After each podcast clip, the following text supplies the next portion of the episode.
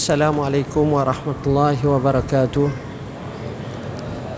الحمد لله رب العالمين والصلاة والسلام على أشرف الأنبياء والمرسلين وعلى آله وصحبه أجمعين سبحانك لا علم لنا إلا ما علمتنا إنك أنت العليم الحكيم ولا حول ولا قوة إلا بالله العلي العظيم أما بعد yang berusaha pengurusi masjid barisan jawatan kuasanya ashabul fadilah tutuk imam tutuk guru para alim ulama hadirin hadirat muslimin muslimat yang dirahmati Allah sekalian Alhamdulillah kita rafakkan setinggi kesyukuran kepada Allah Subhanahu wa taala. Kerana dengan izinnya kita dapat berhimpun pada malam ni. Alhamdulillah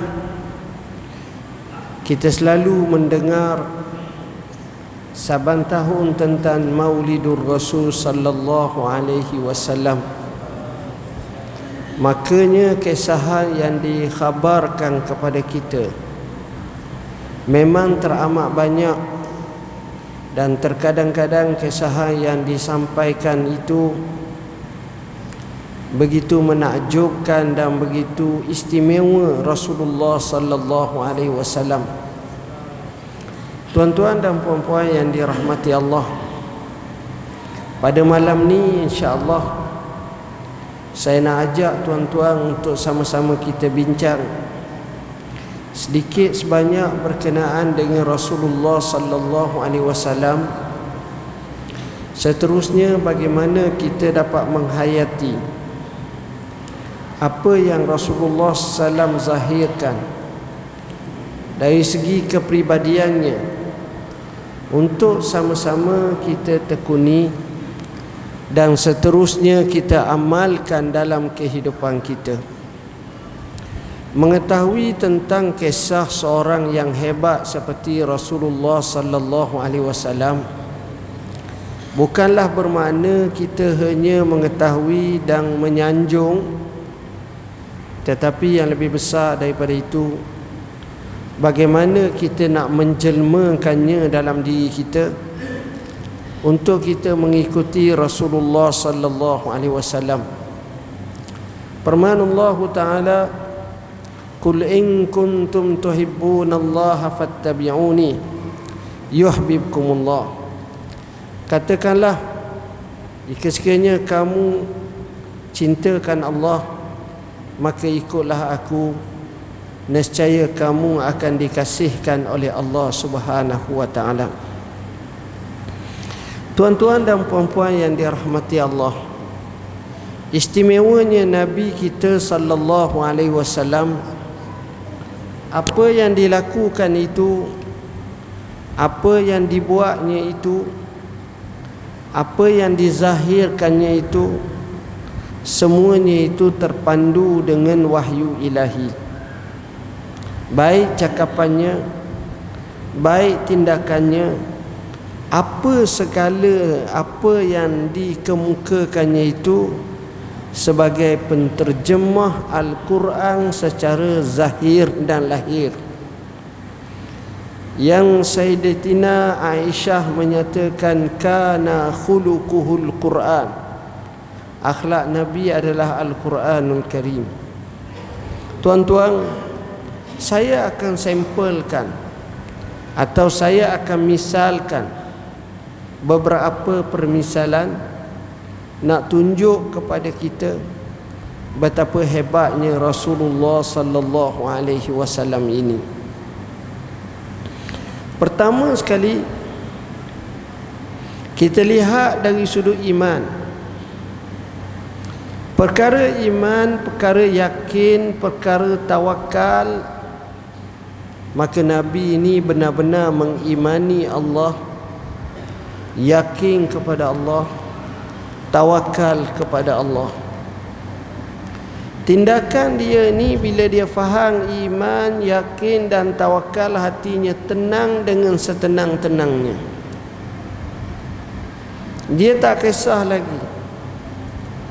Sebab dia tahu dengan kita beriman kepada Allah yakin kepada Allah maka sudah barang tentu akan datang pertolongan Allah taala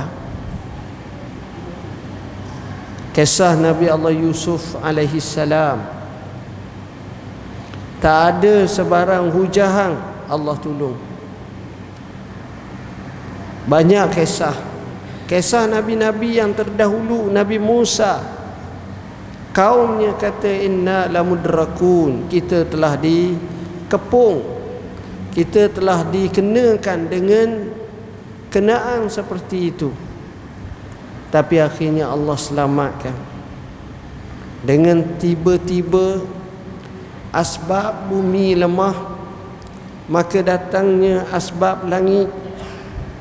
Asbab langit yang datang itu yaitu Allah Subhanahu wa taala jadikan kepada nabi kita.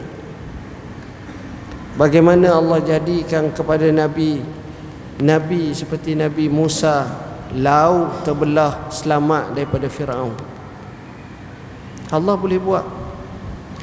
Makanya nabi kita sallallahu alaihi wasallam ini Allah Subhanahu wa taala jadikan kepadanya dengan kejadian yang cukup-cukup hebat. Yakinnya dia kepada Allah, imannya dia kepada Allah, tawakalnya dia kepada Allah amat jelas dalam episod kehidupannya. Saya ambil lima enam contoh sebelum kita masuk isu yang lain. Ketika dia berada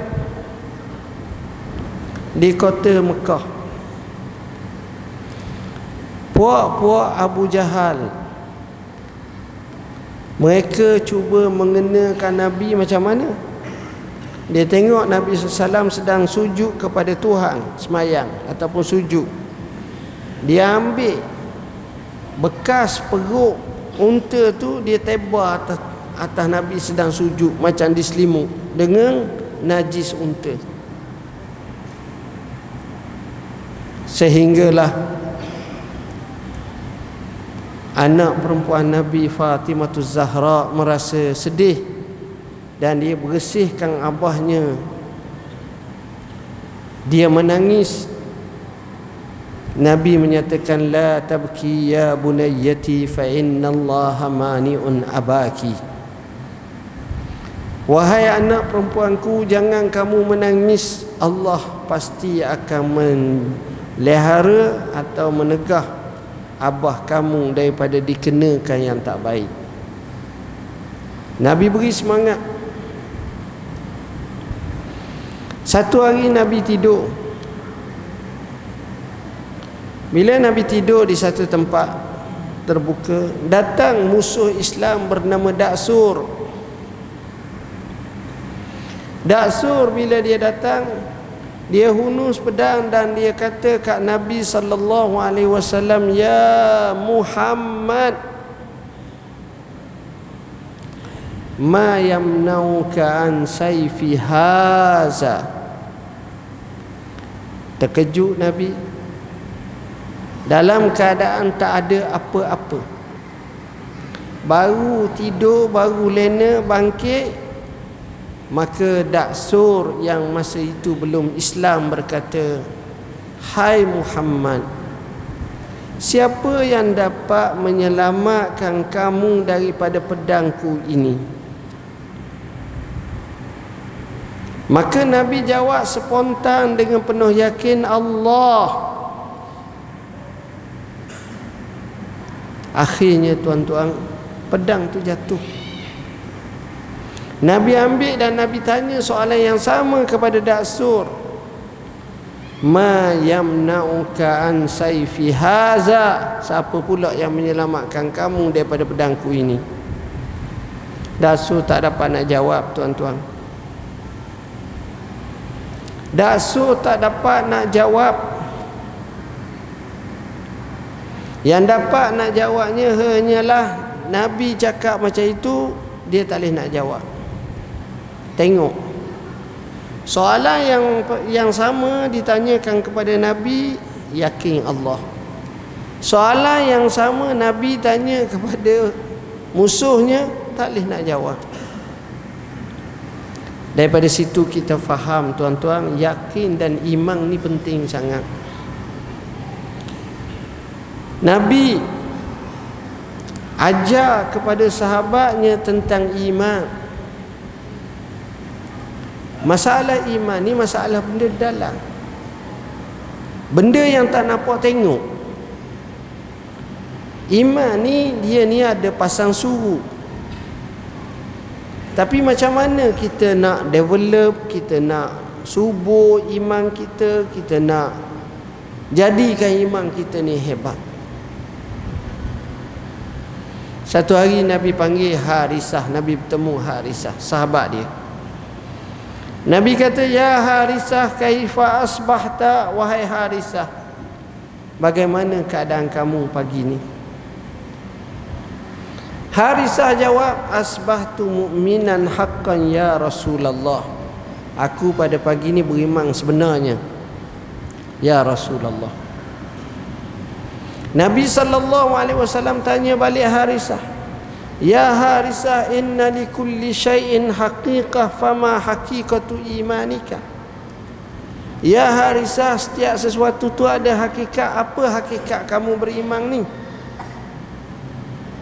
Jawab Nabi sallallahu alaihi wasallam, jawab Harisah. Aku merasakan arash Tuhanku terpampang di hadapanku aku merasakan kematian sedang berada di belakangku nak mencengkan nak mengambil aku merasakan aku berdiri atas titiang sirat Aku merasakan sebelah kananku aku melihat ahli syurga sedang bernikmat-nikmatan. Seolah-olah aku melihat sebelah kiriku ahli neraka sedang meraung kesakitan dia azab maka kata Nabi sallallahu alaihi wasallam Nabi menyatakan benar kamu beriman dan Nabi berkata abdun nawwarahullahu qalbah. Inilah hamba yang Allah Subhanahu wa taala cahayakan hatinya. Kalau orang yakin macam itu Sudah barang tentu imannya kuat.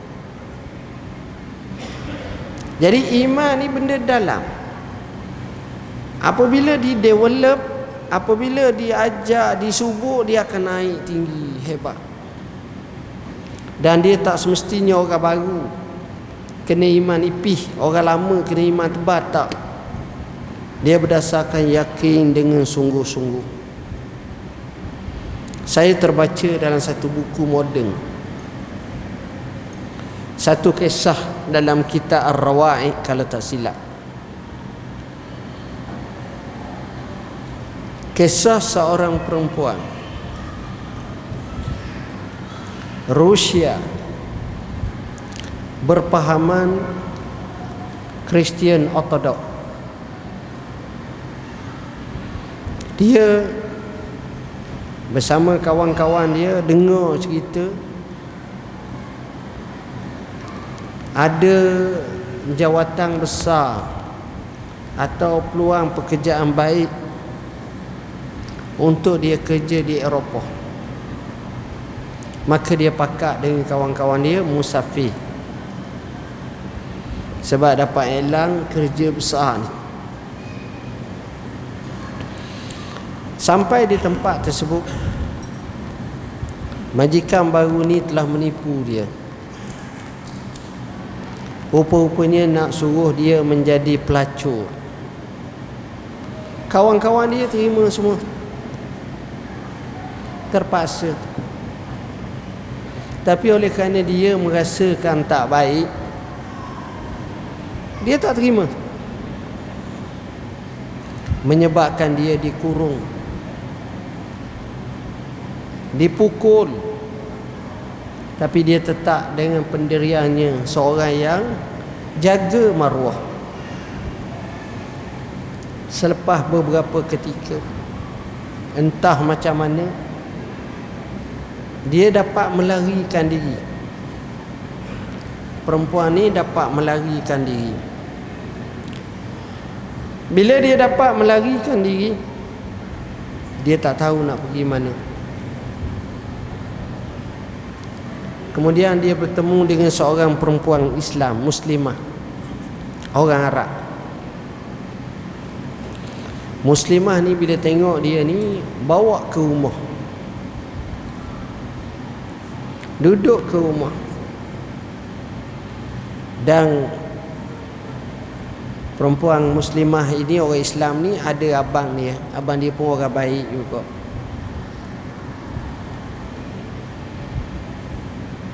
Abang dia ni cakap dengan ini macam mana beri makan beri minum biar tenang dulu. Tak cakap apa Sampailah keadaan jadi trauma tu hilang Dia reda. Akhirnya abang ni bagi Beberapa buku berkenaan dengan agama Islam. Dia anti tuan-tuan. Tapi bila tengok layanan baik ni Dia rasa seronok. Kemudian dia baca, baca, dia mengaji, dia faham nak jadi ke cerita? Maka menikahlah dengan abang perempuan muslimah ni dengan wanita ni. Dan wanita ni pun masuk Islam. Selepas beberapa ketika suami ni kata kepada isterinya wahai isteriku tak tak cantik kita kahwin tapi kita ni tak pernah bertemu dengan keluarga awak. Setiap kali dia nak suruh temu yang perempuan ni mengelak tak mau. Begitulah. Sampailah bila suaminya pujuk sangat dia kata boleh. Tapi dengan beberapa syarat syarat yang pertama bila kita pergi kita punya tiket kita carilah pergi balik ke apa ke kita beli tiket kita sedia dah yang kedua kita sewa hotel Maka pada masa perancangan dia pun pergi sampai tu sewa hotel duduk di hotel. Kemudian kedua-dua ni pergi ke rumah si perempuan ni. Bila sampai rumah perempuan disambut oleh ayahnya dengan baik. Abang. Tetamu ni duduk depan. Abang, dua abang dengan abah ni duduk sambut cakap dengan bini. Cakap dapur cakap Cakap mula-mula slow jadi kuat Jadi kuat, jadi kuat, jadi kuat Macam bergaduh Tapi tak faham lah Sebab ni bahasa lain, ni bahasa lain. Bergaduh. Akhirnya abang ni bawa kapok Bawa parang Nak pergi bunuh. Suami perempuan ni Lari tuan-tuan. Dia hamba. Lari akhirnya duduk di hotel. Bini dia kata pergi pergi pergi duduk di hotel. Lama. Tapi oleh kerana suami isteri dia tengah-tengah hari dia akan datang dia akan tengok. Isteri dia. Tapi senyap rumah. Esok kan dia datang lagi. Begitulah berapa kali dia datang. Lama dia datang tengok senyap. Satu ketika tu bila dia datang dia tengok Pintu terbuka Tingkap. Dia nampak isteri dia kata Lari kata balik-balik. Tak apa tak apa balik dulu. Sehinggalah satu hari sampai dia dia tengok isteri dia tengok dia isteri dia keluar dan terus pergi bawa dia Isteri dia kata jom kita naik kereta. Dia nak tahu apa? Dia kata biar dulu. Sampailah di hotel Isteri dia kata jom kita pindah. Kita pergi ke airport lain. Daripada airport tu kita naik kapal terbang Terus balik semula. Akhirnya bila sampai di rumah Selamat dah. Suami ni tanya isteri dia Sebenarnya apa berlaku Ni masuk dah waktu ni berhenti ke terus? Azan dulu ke terus? Mana Bilal? Bilal. Azan dulu. Ha, Kita berhenti Silakan. Belum lagi. Berapa minit eh Dua minit. Tuan-tuan dan puan-puan yang dirahmati Allah Bila dah Suami nak tahu Isteri cerita. Tak kala kita sampai Ibu bapa ni Bapa ni tanya dia Macam mana sebenarnya? Dia pun cerita Kisah A sampai Z Sampai dia menikah. Bapa ni jawab Aku rela kamu jadi pelacur Daripada kamu masuk Islam. Bergaduh Akhirnya abang-abang dia nak pergi bunuh. Akhirnya dia kata Saya ni duduk dalam rumah Saya kena pukul. Dia tunjuk belakang dia ni. Berbilur rotang kena. Kemudian Abang dia ni pula Ikat kaki dia Dengan rantai Panjang Kuci. Hanya boleh pergi dapur Dan pergi tandah pakai kata kaki. Jadi dia tak boleh nak keluar. Dan kuci tu disuruh adik perempuan jaga dia. Adik perempuan ni seorang lagi. Adik perempuan dia ejek dia. Tapi oleh kerana kakak dengan adik perempuan ni mungkin ngam tu lain macam. Tiba-tiba adik perempuan ni selepas beberapa hari ni rasa kesian kakak. Dia kata bagus kok agama kakak. Akhirnya adik pun nak masuk Islam. Dan adik ni buka kunci lepas dia kak pergilah biar saya lah jawab dengan abah. Tuan-tuan. Tuan-tuan macam mana dia masuk Islam tapi dia tetap sabar dan tetap kukuh iman dia walaupun dia diuji tribulasi macam tu Inilah yang kita nak pasak dalam jiwa kita insya-Allah. Insya-Allah kita sambung lagi selepas ni.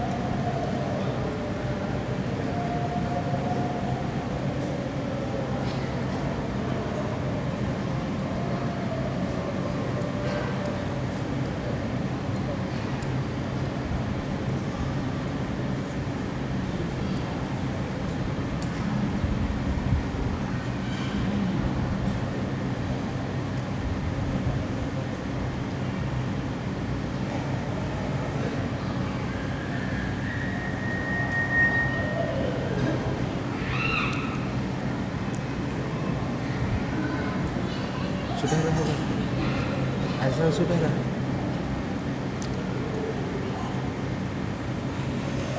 Tuan-tuan dan puan-puan yang dirahmati Allah Alhamdulillah.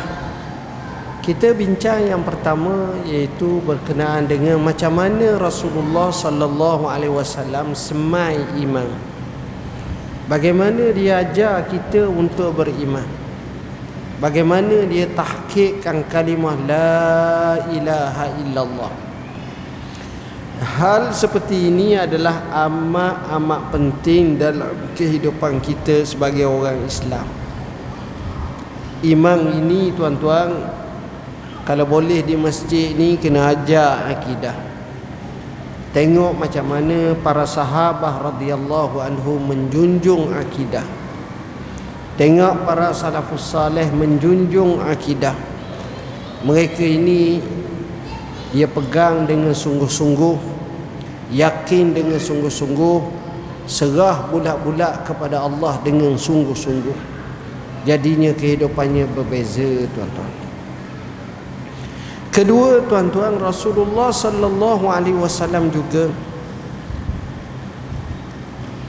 dia cuba islah dan baiki semua masyarakat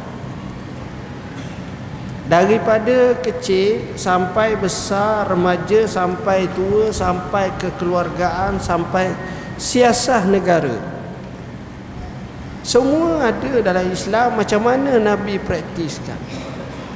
Oleh kerana Nabi ni sesuai dengan semua orang maka kita tengok tempat yang ada itu ada sentuhan Nabi pandangan Nabi pendapat dan juga wahyu ilahi kepada nabi untuk bentuk manusia. Apa yang tak ada tuan-tuan? Isu kemiskinan. Adanya bahagian zakat. Bagaimana nabi sebut tentang masalah miskin. Isu masalah rezeki payah. Nabi ada sebut macam mana masalah rezeki yang payah ni nak selesai Isu keberhutangan macam mana Nabi ajar? Seorang lelaki kata saya ni ditanggung oleh hutang banyak. Nabi ajar baca doa Allahumma inni a'udzubika min azab jahannam. Allahumma inni a'udzubika min al-ajzi wal kasal wa a'udzubika min al-jubni wal bukh wa a'udzu Allahumma inni a'udzubika min al-hammi wal hazan wa a'udzubika min al-ajzi wal kasal jubni wal bukh wa a'udzu bika min ghalabati daini wa qahri rijal. Lapan perkara nabi minta. Jadi tuan-tuan bila kita tengok macam itu maka fahamlah kita bahawa Rasulullah sallallahu alaihi wasallam ni dia ambil semua kecanaan kepada masyarakat dia temu anak-anak kecil Dia nasihat. Dia ajar kepada ibu bapa Alimu awladakum ar-rimayata was-sibah. Ajar anak-anak kamu main panah dan pedang. Dia ajar Dia sebut kepada sahabat-sahabat Muru awladakum bis-salah iza balagu sab'an. Suruh anak kamu semayang bila umurnya 7 tahun. Artinya daripada kecil lagi Nabi didik. Bahkan masa lahir lagi. Masa lahir lagi bahkan masa nak kahwin lagi. Nabi sebut takhayyaru linutafikum. Pilihlah untuk kamu letakkan mani kamu tu. Maknanya pilih pasangan yang baik. Siapa tahap tu? Bila mana dapat anak dia suruh beri nama yang baik sebagai tafaul sebagai doa sebagai satu harapan. Baik. Anak pula disuruh diasuh.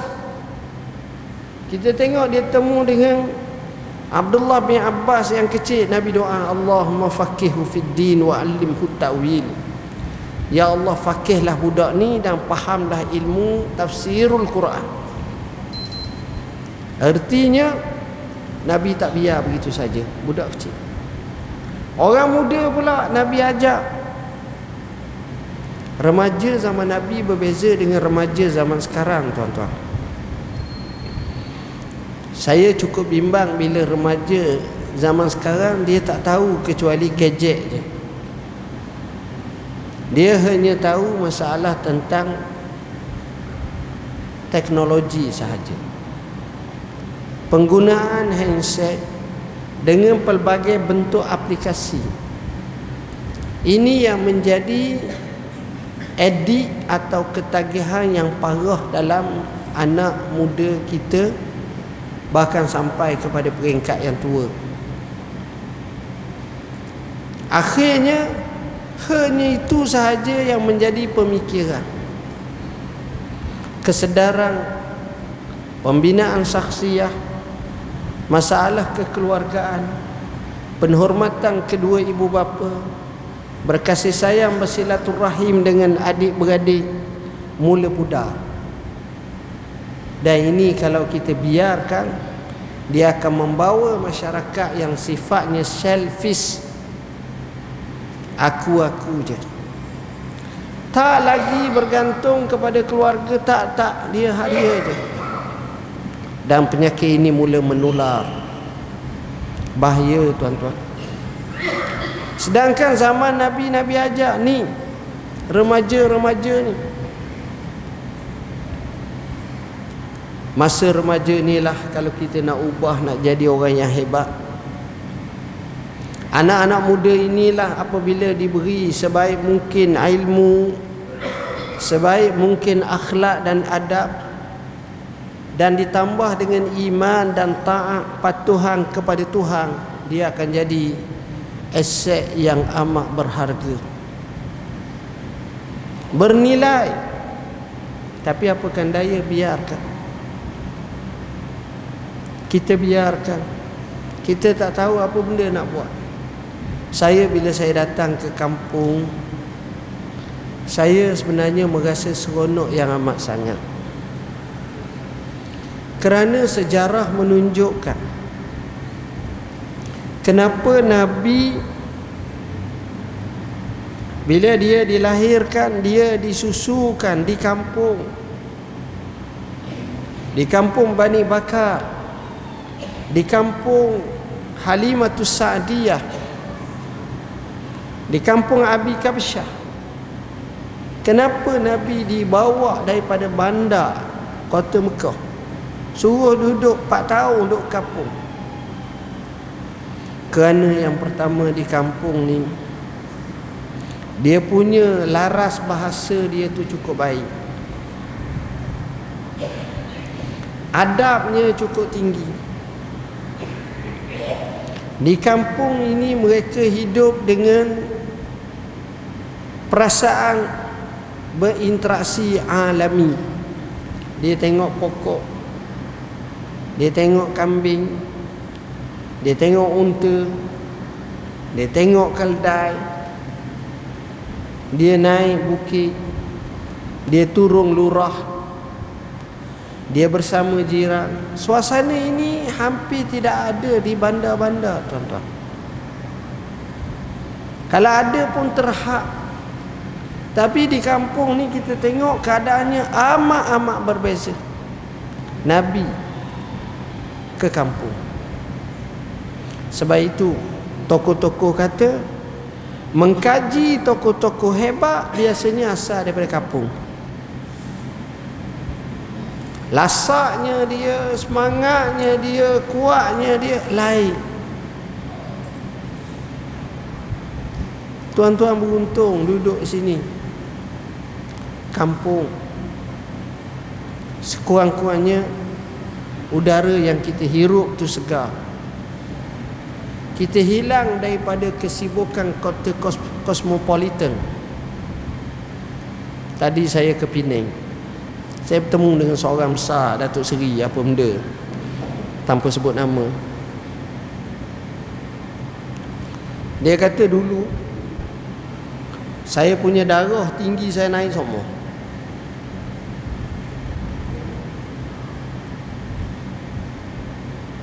Selepas saya lepas semua jawatan. Hilang darah tinggi. Okey. Kayuh basika tenang. Kadang-kadang kita terlupa tuan-tuan. Kita duk kata Oi, Kalau dapat banyak ni ni. Dia setiap orang Tak ada Melainkan ada masalah belaka. Jangan ingat orang yang pakat besar Tak ada masalah. Jangan ingat orang kaya Tak ada masalah Jangan ingat orang yang nampak hebat Sihat tak ada masalah Semua ada masalah Oh, kita kata oh susahnya kita duduk sini. Tuan-tuan tahu. Jangan kita tengok cara bentuk yang negatif. Sebab kita tak nak, saya selalu sebut, kita tak nak bahagia berada di tengah tidak ke orang tu, tidak ke orang ni. Kita nak bahagia boleh kita, bahagia boleh kat dia. Jangan bahagia duduk tengah je. Orang ni pun tak dapat, orang tu tak dapat. Saya contoh Contoh Seorang kaya Asal orang kampung Duduk di bandar besar Dapat isteri. Isteri pun comel. Dapat seorang anak. Seorang je anak. Naik kereta hebat BMW dan seumpamanya. Balik kampung. Meredah sawah-sawah padi jalan. Tengok menghijau. Nampak sebuah rumah buruk rumah biasa. Di rumah itu nampak satu keluarga. Ada suami isteri sebagai ibu bapa. Ada pula anak lima enam orang empat lima orang anak dia. Duk main. Ngai kapuju main wow macam-macam lah. Pergi berlari sikit. Duk hambak ayang. Duk macam tu bila kereta daripada bandar masuk ni dia perlahan si suami ni tengok kepada jauh kapung rumah. Tengok anak-anak Tengok bini duduk Atas bansal. Makan goreng pisang Ubi kayu Kan kemah. Si suami ni kata Hak yang kaya ni kata Seronok hidup macam tu. Bahagia nampak dia. Anak pun ramah Boleh main. Aku anak seorang je. Tengok tu Makan pula ubi kayu Ikan puyu Ikan haruang Ikan keli. Isteri aku tak boleh Geli.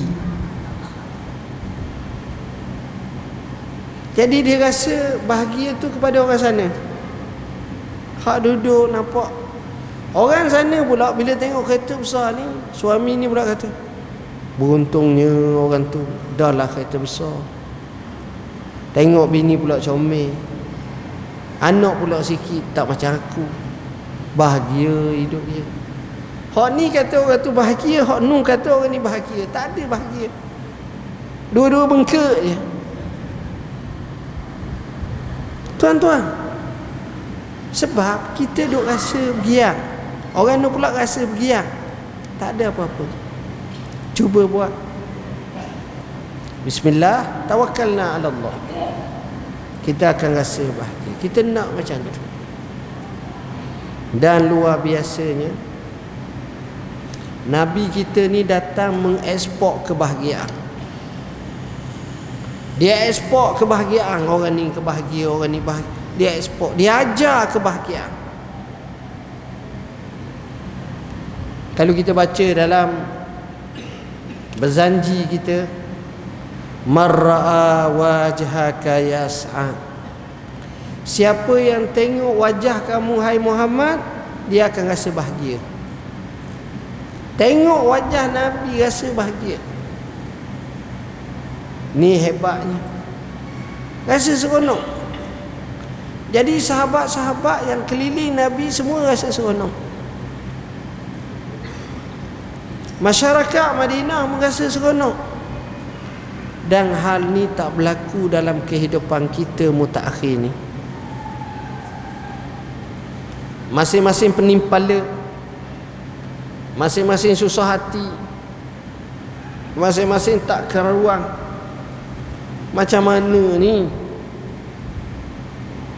ini semua suasana yang perlu kita fikir dan perlu kita semak dengan sebaik-baiknya. Tuan-tuan dan puan-puan yang dirahmati Allah poin yang terakhir mungkin saya nak sebut. Bincang bak Nabi kita selalu bincang. Kita tengok satu persatu. Cuma saya mari terfikir Saya merasakan kalau kita nak jadi baik Kita letakkan bulan Rabiul Awal ni sebagai Bulan Rasulullah sallallahu alaihi wasallam. Ustaz-ustaz mari mengajar untuk bulan Rabiul Awal ni kita telah bagi silibus dah. Sebulan bulan Ramadan tu kita kenal ha Nabi. Ustaz pertama akan cakap cover Nabi daripada sebelum lahir sampailah Nabi umur dia 25 tahun. Ceramah. Ustaz kedua akan cakap pula Nabi daripada umur 25 sampai terima wahyu. Ustaz ketiga pula akan ceramah daripada masa duduk Mekah 13 tahun selepas terima wahyu Ustaz keempat pula cakap masa duduk Madinah 10 tahun. Ustaz yang kelima akan bincang berkenaan dengan peperangan Rasulullah SAW Ustaz yang keenam akan cakap berkenaan surat-surat yang Nabi kirim kepada gubernur dan pembesar dunia. Seterusnya bincang sifat-sifat Nabi. Bincang pula apa benda yang Nabi suka? Apa benda yang Nabi benci maka dibincang semua sekali kita melumati seluruhnya. Termasuk isteri-isteri Nabi kalau boleh siapa kenal seorang-seorang. Termasuk juga kita kena bincang anak-anak Nabi kenal pula seorang-seorang. Termasuk juga kita nak kenal anak susuan Nabi siapa dia? Kita nak kenal pula ibu-ibu yang menjadi menyusu Nabi kita kenal satu persatu kalau kita tahu semua tuan-tuan artinya maklumat yang kita terima tentang nabi ni adalah cukup-cukup baik.